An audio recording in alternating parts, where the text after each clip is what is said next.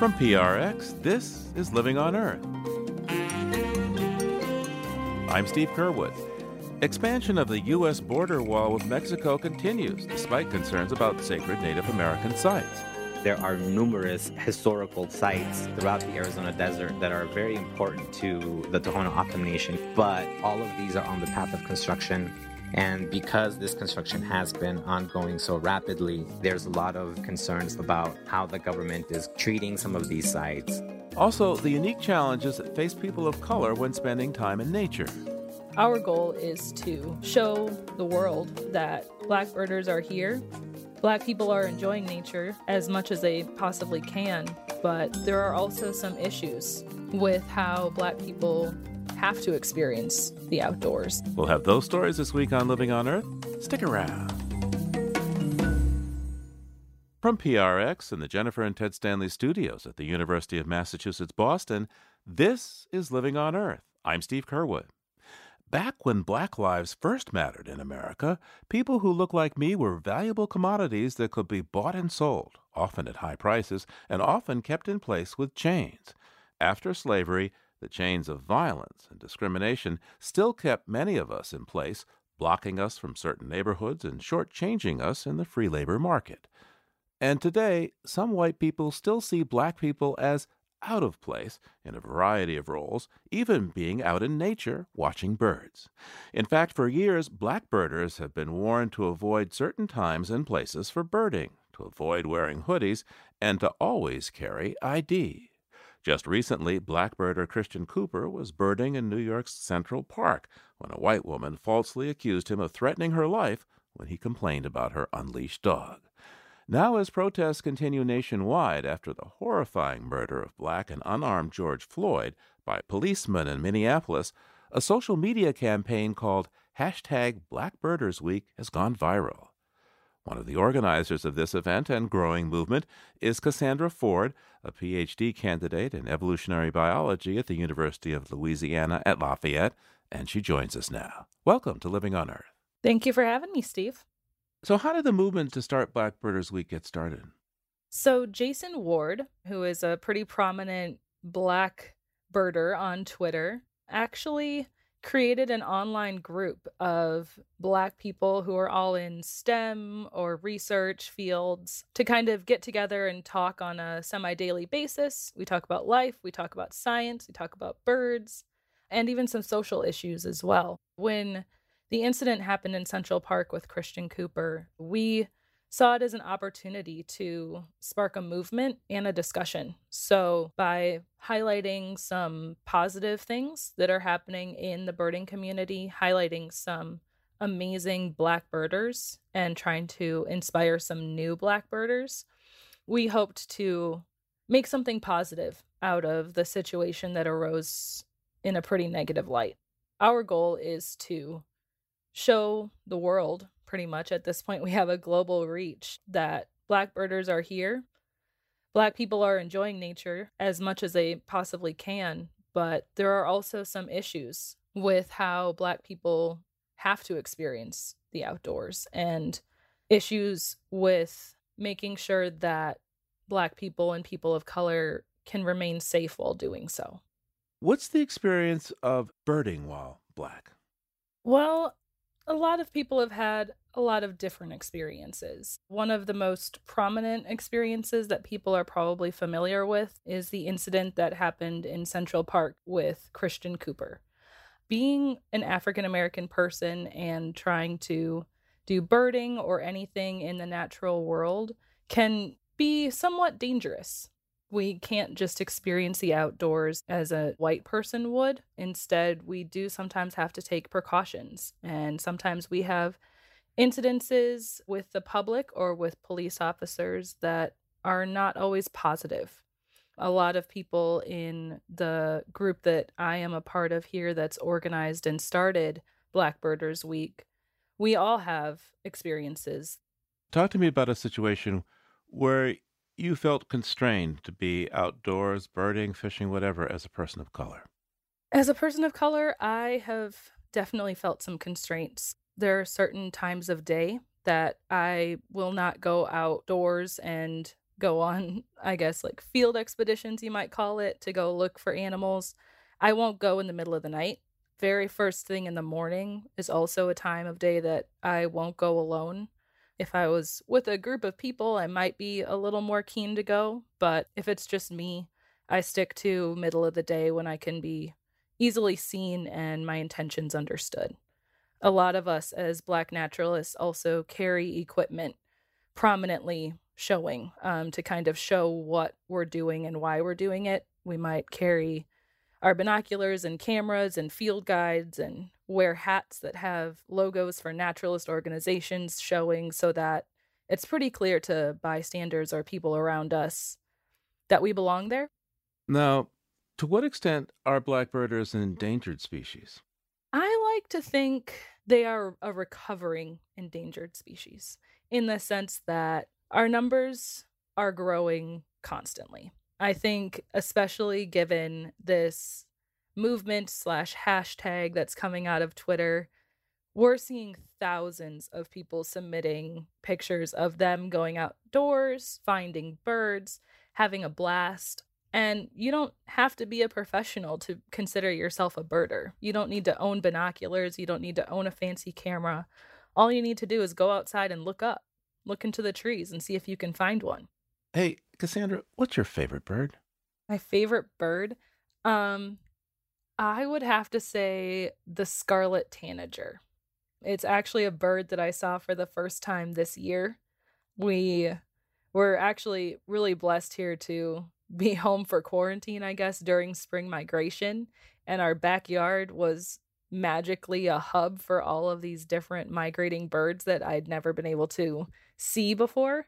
And so I saw a scarlet tanager, and it was breathtakingly gorgeous. It was unlike anything I'd ever seen before. But it is bright red, uh, but it has dark black wings. And so it contrasts to its body and male scarlet tanager is so pretty. so, by the way, who were your role models in science? I mean, what did you see in the way of representation of black scientists and ecologists while you were growing up? And what sort of advice do you have for people coming up behind you now? Unfortunately, I really didn't have a whole lot of role models that looked like me. Um, growing up and even in college. I went to the University of Wisconsin Madison, and the biology department there is predominantly white and also predominantly male. And I kind of had to forge my own way as a black woman, but I was lucky enough to have some awesome woman mentors to kind of show me the way and really inspire me into getting into research. Um, and I was always good at biology. Biology was that was my subject. But it really took going to college and taking some of those higher level classes that really got me thinking about the roots of science and asking questions and trying to figure out how you can answer them. And then once you get those answers, it just leads to more and more questions. And that's probably the thing that I love the most about science um, is the never ending questions which some people probably find frustrating, but I fell in love with it. And so, advice to kind of that up and coming generation, the next people who are going to be our amazing scientists in the future would be go outside and just start asking questions. You don't have to find out the answers yet, but just starting that process of critical thinking is a really, really important and I think fun exercise, and anyone can do it. So, the natural world for many people represents a refuge from a lot of the turmoil of our daily realities, whether it's politics or economics or social or traffic, whatever. To what extent do you feel that same refuge when you go out into the natural world? I feel it quite a bit, but unfortunately, I'm not sure I will ever experience quite as much of a refuge as a person who is not a person of color. So I personally love the outdoors. Um, it's my happy place. It's where I go to have fun and see new things that I've never seen before. But as a black person, it's also a place where I have to regularly check my surroundings and always kind of have an eye open in the back of your head and make sure that what you're doing is that you're doing something as safely as you possibly can. To what extent have members of the outdoor community, the scientific community, been welcoming to you? And and in your opinion, what sorts of things could could those groups do to make nature a more accessible resource for people of African descent in the United States of America? I would say that predominantly um, societies and the people within them, to me, have been incredibly welcoming. I have actually had some people that before this I had just considered Twitter acquaintances, somebody that I might have met for five minutes at a society meeting or conference, who have really shown up for us. They've been pretty big allies in this conversation um, and this movement that we're doing in terms of they not only listen um, and truly care about what people of color and black people are saying, but they're willing to set aside their own personal voices to amplify our own. So, what sort of change in the world do you hope this movement can create?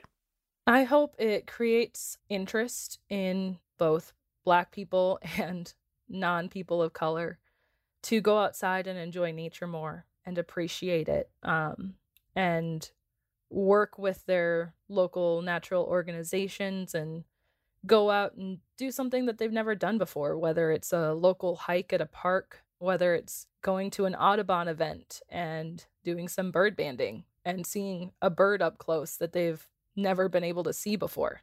But I really hope that people, regardless of race, take this as an opportunity to really go into nature and appreciate it as much as they can. But at the same time, I also hope that people who are not people of color take this as a positive thing that has come out of a lot of historically negative situations. So, whether it was a Central Park incident um, or any of the incidences that have involved police brutality, we hope that we can spark a conversation to address the problems that are about race in this country and really see if there's a way for us to move forward and make things better and safer for everyone involved, but especially safer for Black people. Cassandra Ford is a co organizer of Black Birders Week and a PhD candidate in evolutionary biology at the University of Louisiana at Lafayette. Cassandra, thanks so much for taking the time with us today. Thank you for having me. It was truly fun.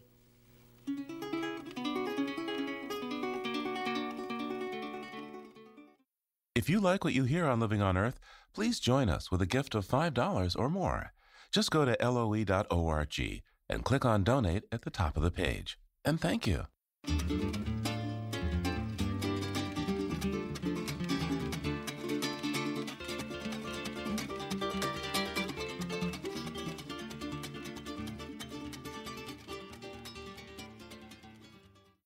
It's Living on Earth. I'm Steve Curwood. It's time now for us to take a look beyond the headlines with Peter Dykstra. Peter is an editor with Environmental Health News. That's ehn.org and dailyclimate.org. He is joining us now on the line from Atlanta, Georgia. Hey there, Peter. What's going on? What do you have for us today? Hi, Steve. You know, I've been thinking a lot this week seeing these scenes in the Lake of the Ozarks, the East Coast, the West Coast, and beaches, nighttime and parties of people pretty much thoroughly ignoring the stern advice from scientists about maintaining social distance. That reminds me about uh, a long term problem that our society has with scientists. And that would be? Well, go back to the year 1818 when Mary Shelley published her epic novel Frankenstein about Dr. Victor Frankenstein, the classic evil scientist from culture, creating a bad thing, the Frankenstein monster. You take that all the way to the 1990s, and you have Dr. Evil, the comic version of an evil scientist, and many, many more uh, sort of cementing the evil scientist brand of why we shouldn't like or trust what we hear from scientists, whether it's climate change or the coronavirus. Well, and not just evil scientists, though. I mean, yeah, I listed several of them. I wrote about this for EHN this past week You've not just got the evil scientists, but the more benign types. Um, let's just take a minute, Steve. You have to have a favorite goofy scientist or evil scientist from years of uh, TV or movies. Who's your favorite? Well, I guess as a kid I liked uh, Mr. Wizard, but of course from the movies, Eddie Murphy, the nutty professor. He's the guy. Oh, Eddie Murphy was great. That was a remake of a 1963 movie, The Nutty Professor, played by Jerry Lewis. That's a lasting impression that we have. You've not just got the evil scientists, but the more benign type, the goofballs like Doc Brown from the Back to the Future movies, socially inept scientists like the cast of The Big Bang Theory, you know, just completed a 12 year super successful series run on TV, all the time cementing the ideas that scientists are the ones we trust least. They're the ones that got roughed up in gym class or picked last for basketball or who sat out the senior prom and all of those things create a lasting image of scientists in pop culture that are probably a huge factor in why we have trouble listening to scientists when they tell us what's needed to beat the coronavirus or they tell us what's needed to beat climate change. Yeah, it's a tough one, too, when science knows best about climate change. Science knows best about pandemics. Hey, what else do you have for us this week, Peter?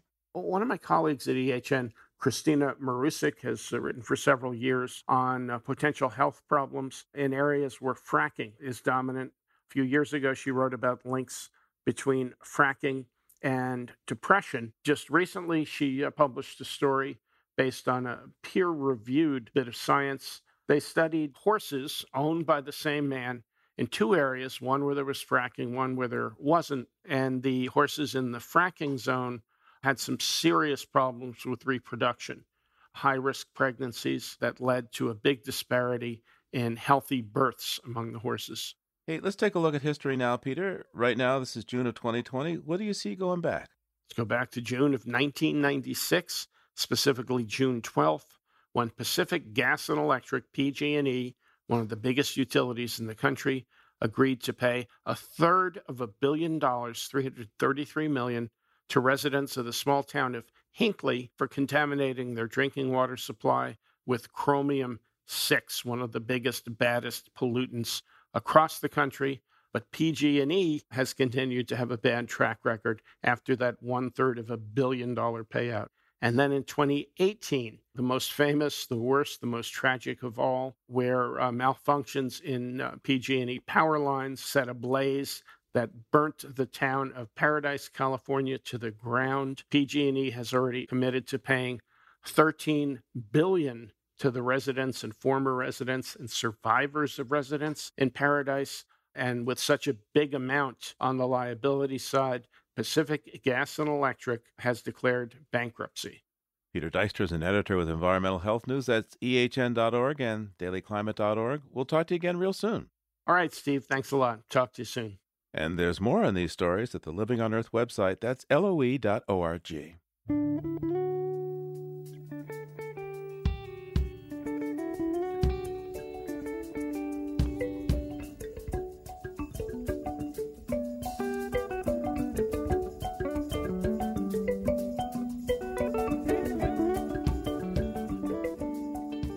The pandemic and economic slowdown have not stopped construction of more sections of a wall along the U.S. border with Mexico. The border wall was a key promise of President Trump's election campaign, and in his bid to keep that promise, dozens of environmental laws, from the Endangered Species Act to the Clean Air Act, were suspended to fast track construction. Some Native Americans say that without such laws in place, their sacred ancestral lands, including burial grounds, have been desecrated. The Tohono O'odham Nation along the border in Arizona is objecting to the bulldozing of these lands. Rafael Carranza writes for the Arizona Republic and USA Today and visited several Native American sites where wall construction is moving forward. He spoke with Living on Earth's Bobby Bascomb. I understand that you visited several tribal areas that will be impacted by the border wall, but they're considered sacred by the tribal people who live there, the Tohono O'odham. Um, can you tell me about that trip, please?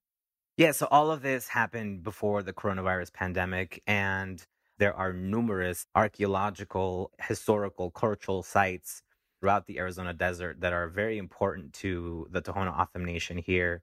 These are protected lands. It's, you know, desert wilderness, but these contain signs of the early tribal life that the O'odham people carried out for centuries and centuries. So in January, we had the chance to visit these sites that are located at the Organ Pipe Cactus National Monument, as well as Cabeza Prieta National Wildlife Refuge, including Monument Hill, Quitobaquito Springs, which is a natural source of water for dozens of miles around, there's also a ceremonial site called Las Playas and an unnamed burial site that's located immediately next to the border wall. So all of these are on the path of construction. And there's a lot of very valid concerns that the tribe has brought up about, you know, how the government is going about and treating some of these sites and you know frankly like their involvement as well they want to be involved in the whole process because they understand that you know these are their ancestors this is their culture and their heritage can you please give me a, a little bit of history about the Tohono O'odham in this region and the cultural importance of the land for them? Yeah, so the Tohono O'odham people, they have lived in these areas for centuries and centuries. They've inhabited these lands before there was a United States and before there was a Mexico. So a big part of their culture involved the traveling of the desert. They would set up and live in areas following the water, following a lot of the resources of the land.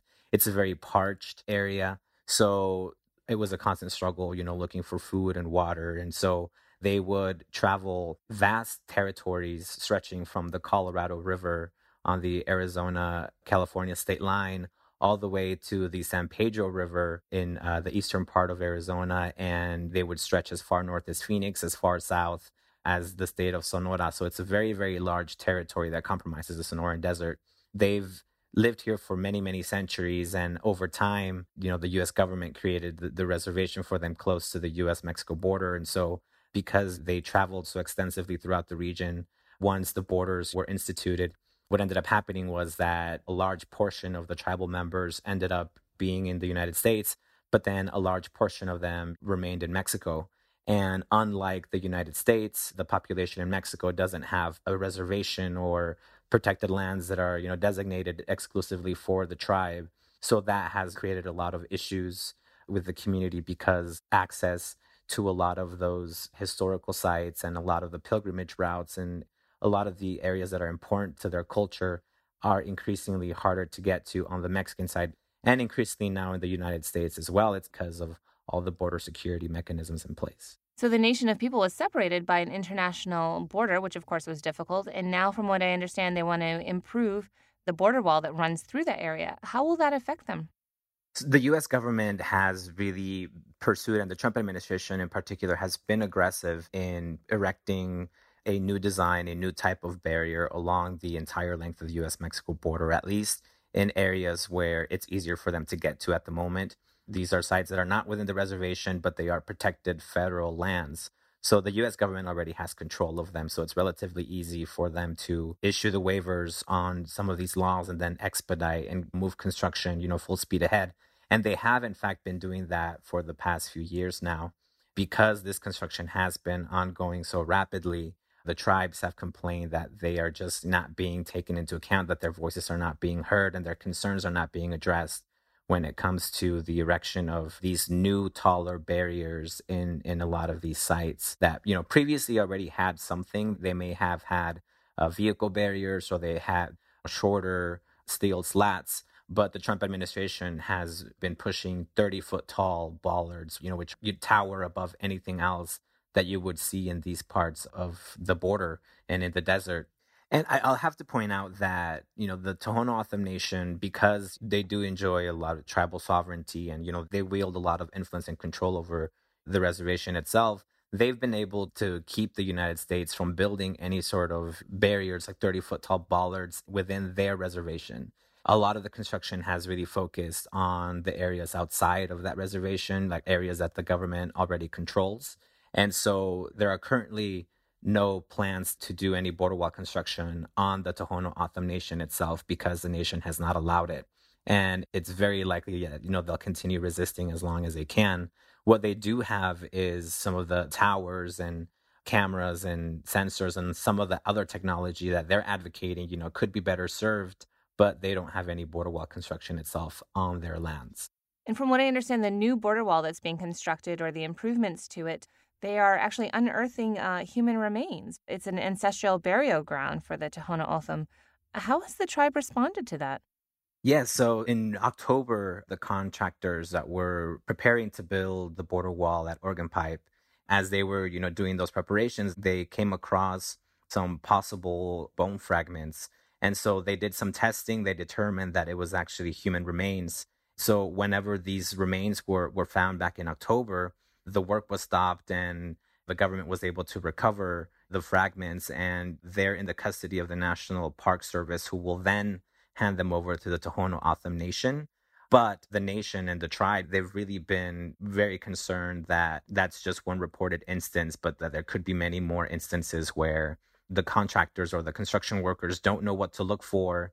And so there's concerns that their heritage will be irreparably damaged.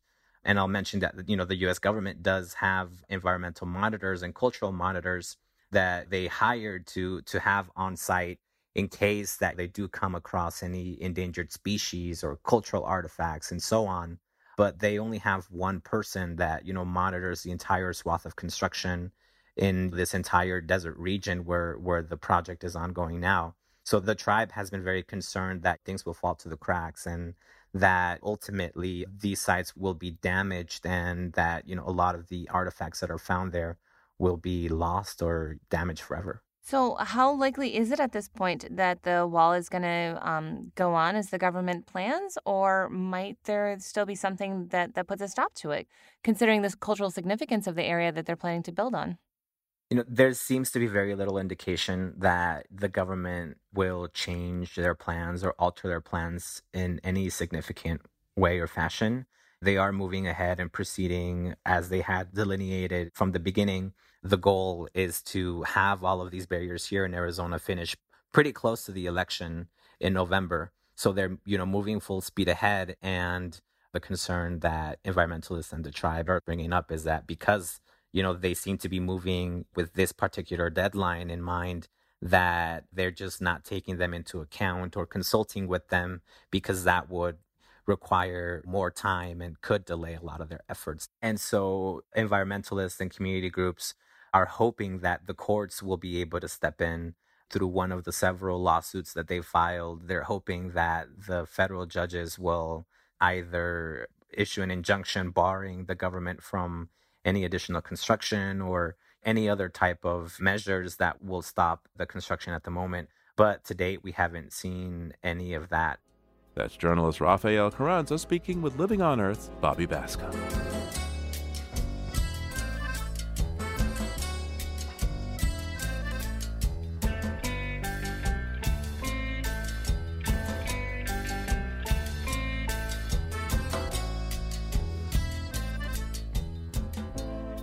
Are more than 400 parks and other public spaces administered by the U.S. National Park System, and most were closed as the pandemic surged.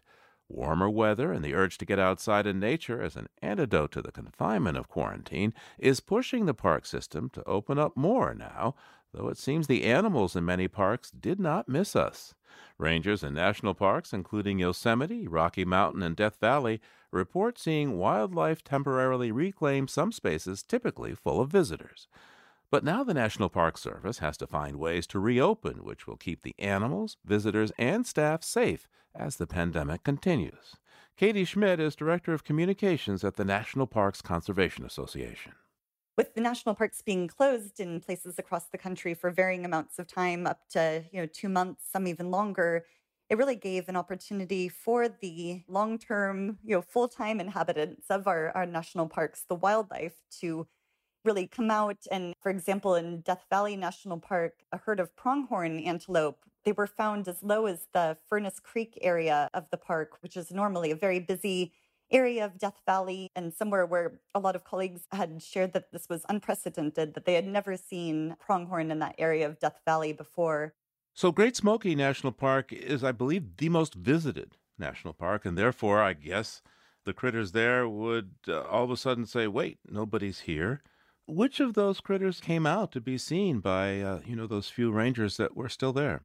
Um, you know, there were reports of black bear moms and cubs coming out of hibernation, and being seen in what are normally high traffic public areas of the park from a wildlife perspective. If you think about animals like bears that do have a longer lifespan, that could be the first time in years that they are coming out in the spring season to not have hordes of cars driving by with their cameras out. Now, what's been seen in the West there? What about Yellowstone? What critters are venturing out that are not seen nearly as often as have been seen in these past couple of months? In Grand Teton and Yellowstone, the famous grizzly bear 399 and her new set of cubs were recently seen coming out of hibernation in the park. Um, down in Joshua Tree National Park, park rangers were reporting, especially during the park closures, a lot of desert tortoise coming out of their burrows and finding some sunshine on roadways. Now, during the park closures, finding sunshine on roadways seemed like a pretty good idea if you're a desert tortoise looking for a, a hot place to hang out. But obviously, during normal times, that would be kind of a kiss of death for a desert tortoise. So, Joshua Tree has done a really great job at educating visitors as they enter the park. They have little tortoise shaped flashing signals of, you know, slow down, look out for tortoise. Desert tortoise is one of more than 600 protected species under the Endangered Species Act that have habitat in our national parks. So it's really important to think about protections for those animals and also the bigger role that protecting an animal and its habitat has on protecting the bigger park ecosystem. As the parks open, to what extent are they getting overwhelmed by people just eager to get out of quarantine? You know, Memorial Day weekend was really um, a wake up call. We saw at Grand Canyon a line of cars outside of the entrance to get in. The park only had their entrance gates open for four hours in the morning and really limited opportunities. As parks reopen, we're concerned that in some cases they are reopening too soon. And we're concerned in many cases that we're not sure whether the parks have the proper equipment, PPE within the national park to help serve their staff and to ensure visitor safety a number that continues to stick with me is that in the entire Morongo Basin surrounding Joshua Tree National Park, there are only four ICU beds. So many national park communities are really kind of more isolated from urban centers. So there is a lot of concern for both park staff as well as surrounding communities if parks do reopen too soon. I noticed that in the past year, Yosemite Valley had to limit uh, the amount of visitors due to high levels actually of littering and even human waste that were along the entrance roads, especially the south entrance. So this begs the question should the national parks limit the amount of visitors allowed to enter the parks in order to avoid issues uh, such as excessive trash, uh, overwhelming the rangers, and for that matter, overwhelming animals who act as if maybe they could use more of the territory that they're allotted? Yeah, um, the idea of you know parks being loved to death has been kind of a narrative of the last several years. But as some parks have started to reopen, we've seen some proposals of parks putting in uh, different timed entry protocols in, in place. Uh, Rocky Mountain is the first national park that did get approved to do some timed entry as they reopen the park. You would buy a ticket for a specific time and day and that allows the park to monitor both days that are busier and also be able to space things out a bit and to hopefully ensure that when people go to parks like Yosemite, they're actually able to not just spend the whole time sitting and stop traffic, but actually get out of their cars and enjoy the wonderful features. Kati Schmidt is Director of Communications at the National Parks Conservation Association. Katie, thanks so much for taking the time with us today. Thanks so much for having me, Steve.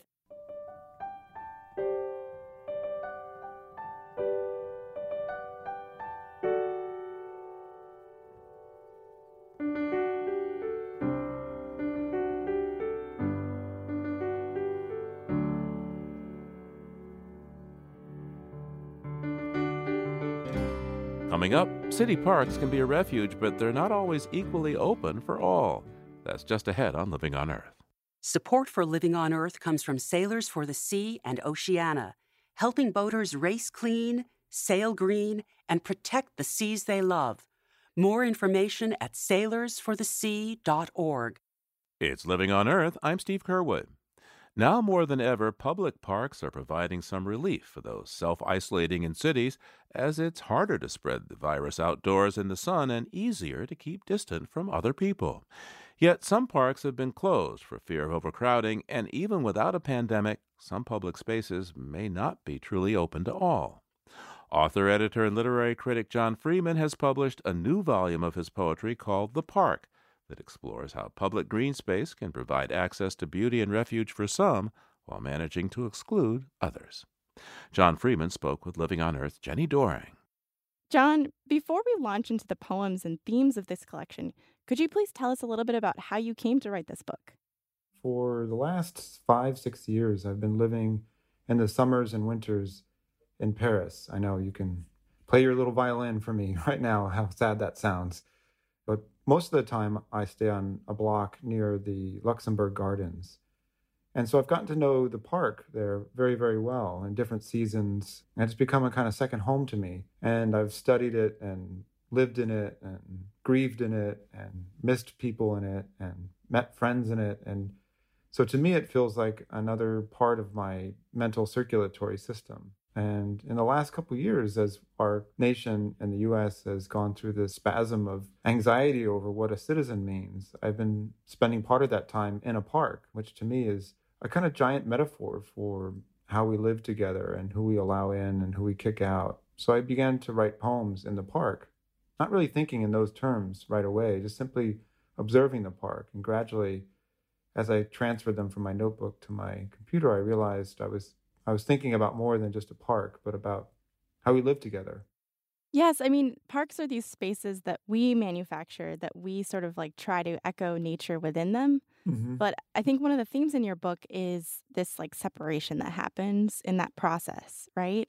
And I wanted to ask you to read a poem, the very first poem in your collection called The Sacrifice. And I think it really kind of like speaks to this idea of of separation. Could you read that poem for us, please? Of course. The sacrifice. The difference between animals and us. The main one is they don't need to know it's a park. The coyote lopes through just the same, looking for food. We stop in mourning, sensing everything we've lost. We call that ceremony a park. Yeah, I was really struck by the word mourning and, you know, this reflection you have on everything we've lost when you're talking about how humans interact with a park. Can you say a little bit more about what you're trying to explore in this poem? Well, there's a there's a kind of broken relationship between ourselves and nature because of our total dominion over it and how we've begun to see it as entirely fungible, as something to be used and deployed. And even when we're trying to reattach ourselves in some uh, emotional and metaphysical way to nature, we're still having total dominion over it as we are in a park where we decide which trees to plant there which animals to trap and which to let run wild, when to allow people in and out, as we're part of nature too. And so, even though it can be made in the best intentions and still provide a great deal of comfort, a park is still a living reminder of our detachment from nature. And so, as I was writing this book, I wanted to try to think about the ways that um, that's a feeling that goes from us towards nature and not the other way. In the sense that as you're in a park, as you're in any space, the natural world is all around you. It's pushing up through sidewalks, it's taking over benches, it's leaning down upon you from trees. Birds are there, and other forms of wildlife and insect life. And to all those forms of life, it's just the world. We're the ones who see the boundary between ourselves and nature and and even a park inscribes that boundary again as it's trying to kind of leap over it. One of the themes in, in your book the park explores the paradoxes of public parks being open to all yet they also manage to exclude some people as you were talking about could you elaborate on like that as an observation that you made while in the luxembourg gardens and the types of people that you saw as being excluded yeah, Paris has a fascinating history about itself and the parks. Right near Luxembourg Gardens is the Place Saint Sulpice, and there's a statue in the center of that plaza with a, a fountain of the four directions. And it was built by a prefect who decided that all of Paris should be filled with parks and also with, with water fountains. This prefect ended up building over a thousand fountains across Paris. But in the century since then, there's just been a cent- several centuries of exclusion. Who can stay in a park? What hours they're allowed to be there? And when I was living in Paris, especially in the last couple years since the Syrian civil war, you would see migrants who, some of whom had even walked all the way to Paris from a war zone, were living in the park. And once Macron was elected, he was quite brutal about excluding migrants from public spaces, pushing them out of the city, pushing them out of parks. And so one of the first things I saw when I would go to the park in the morning was who was moving in a way that they didn't want to be seen. And I was watching them slip through the shadows and eventually leave the park. And then one of the strangest kind of ironies of that moment was the park itself, the, the outside fences often hold a kind of exhibit. At one point, there was an exhibit of um, Syrian refugees, while simultaneously there were actual Syrian refugees in the park. I found that hypocrisy really um, hard to take sometimes because the park encourages you to have a meditative mode and a kind of expansive mode of thinking. And people, once they're in the park, tend to be pretty tolerant of each other, of being around each other. And yet there are all these official policies which say certain people are not allowed. So, one of the things I should say is that there are other parks in this book, and I've, I've written about things I've seen in other parks because to me, the entire globe is one park. if you consider the world as a kind of built environment and uh, the parks and the park systems that kind of knit their way across various nations are to me in some ways a kind of uber park there's a kind of shared ecosystem that a park has and this, a series of shared assumptions yeah i mean when you're in one particular park does it sort of bring up all these feelings that you've had before from other places that you've been and is it a place where we are able to sort of get in touch with the the memories that we've made in other spaces too. I think so. I mean, as a joke, I sometimes go to this place called Freeman Plaza. There's a little bench there, and the strip of grass is about the size of the desk I'm sitting at. It's right before the entrance to the Holland Tunnel. But occasionally I'll see birds there and other animals, and no one's ever sitting there because it's so loud. And I, as a test to myself, I once sat there and I thought, does this does this really feel like a park? And to me, one of the things that I think all parks share, and which I'm trying to write about here, is that the space of the park does eventually connect to the space of your mind. And so if if you're in a space like a park, no matter how small and and grubby, if it can open up the park in your mind, then you've entered into that that kind of Uber system of parks, the one connecting each little contained space to the next, but also hopefully one connecting your mind and your your internal space to the minds and internal spaces of others. And that's why I think parks are so genuinely humane, even if they have some restrictions about who's let in. Yeah, actually, one of the things that I was thinking about a lot as I was reading this book and, and these poems was this contrast between, you know, there's a lot of sadness and violence that you're talking about, but also these moments of kindness and tenderness between human beings and maybe human beings in the natural world. Would you like to reflect a little bit about parks as these spaces that can open that possibility up of tenderness between each other? I'm so glad that you brought that up. I think as a world, as a society, as a group of humans, I think we're desperate for tenderness because we've been seeing broadcast and on social media and on all the ways that we get information its opposite for so long. And right now, in the middle of this pandemic, I think people are rediscovering the power of tenderness because we're with each other more. And to me, parks were always a way, a kind of a shortcut to that feeling, that capacity for tenderness. Because when you go into a park like the Luxembourg Garden, I got to believe that your heart rate slows, your blood pressure probably lowers, your way of thinking changes and your capacity to be around others expands. And there's no better contrast than the difference between, say, being on Twitter, where you get none of the signals between face to face communication and tone of voice or body language, smells, touch. And so people are meaner to each other. They just are. And cognitive scientists have studied the way we do that when we do mostly face to face communication versus computer mediated communication. And a park is, to me, the ultimate retreat back into the full capacity of human to human communication. And in that sense, I think we need these spaces desperately. We need them in cities. We need them in towns. We need them in, in the countryside. We need places where people can get out of the spaces that bring out the worst in us to those that bring out a more thoughtful register. Mm. And I was trying to create a literary park in that sense that maybe could do that because I needed it. Mm.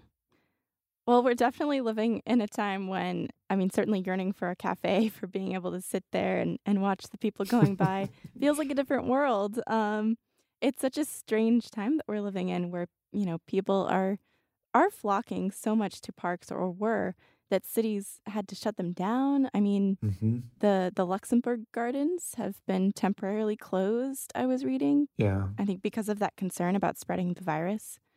What do you think that our current hunger for park spaces can tell us about these places and what they like really mean to us?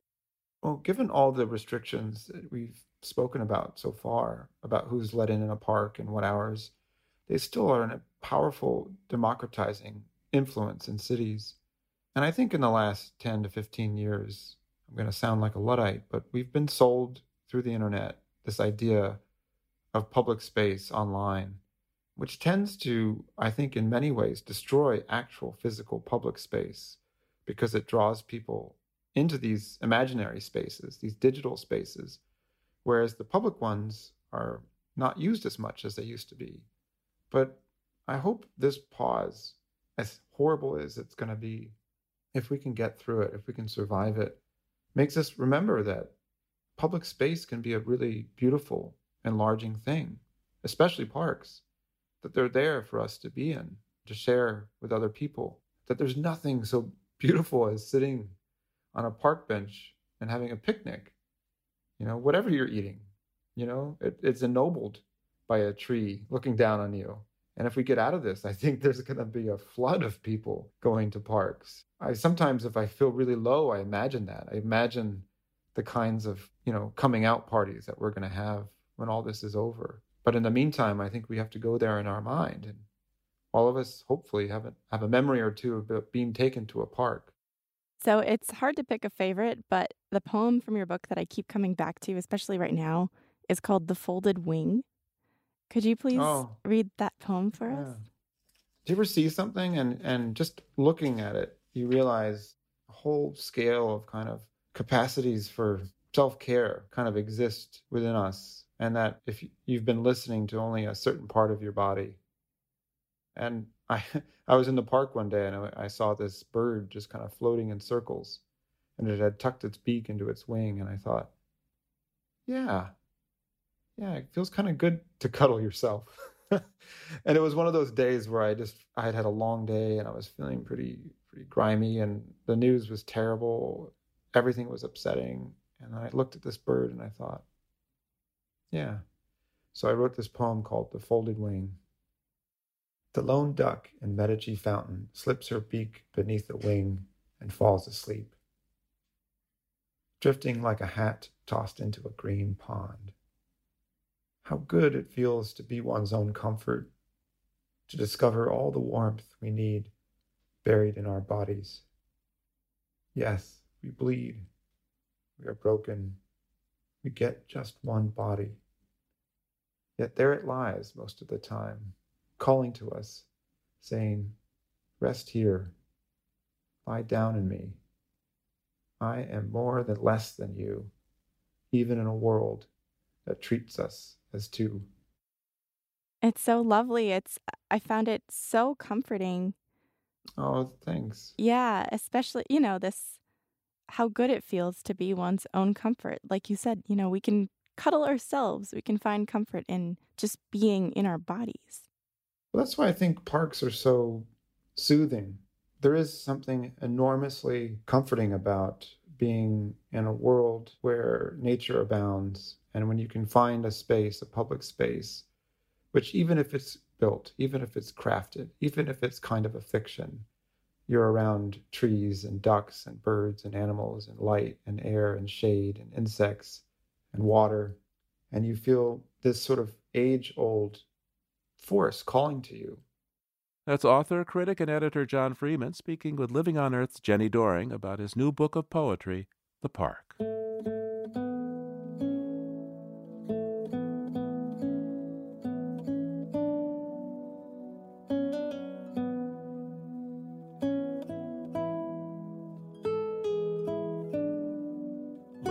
Earth is produced by the World Media Foundation. Our crew includes Naomi Arenberg, Bobby Bascomb, Paloma Beltran, Thurston Briscoe, Jenni Doering, Ann Flaherty, Jay Feinstein, Don Lyman, Isaac Merson, Aynsley O'Neill, Jake Rego, and Yolanda Omari. And we welcome Corey Suzuki this week. Tom Tiger engineered our show. Allison Lirish composed our themes. You can hear us anytime at loe.org, Apple Podcasts, and Google Podcasts. And like us, please, on our Facebook page, Living on Earth. We tweet from at Living on Earth, and you can find us on Instagram at Living on Earth Radio. I'm Steve Curwood. Thanks for listening. Funding for Living on Earth comes from you, our listeners, and from the University of Massachusetts Boston, in association with its School for the Environment, developing the next generation of environmental leaders, and from the Grantham Foundation for the Protection of the Environment supporting strategic communications and collaboration in solving the world's most pressing environmental problems. Support also comes from the Energy Foundation, serving the public interest by helping to build a strong, clean energy economy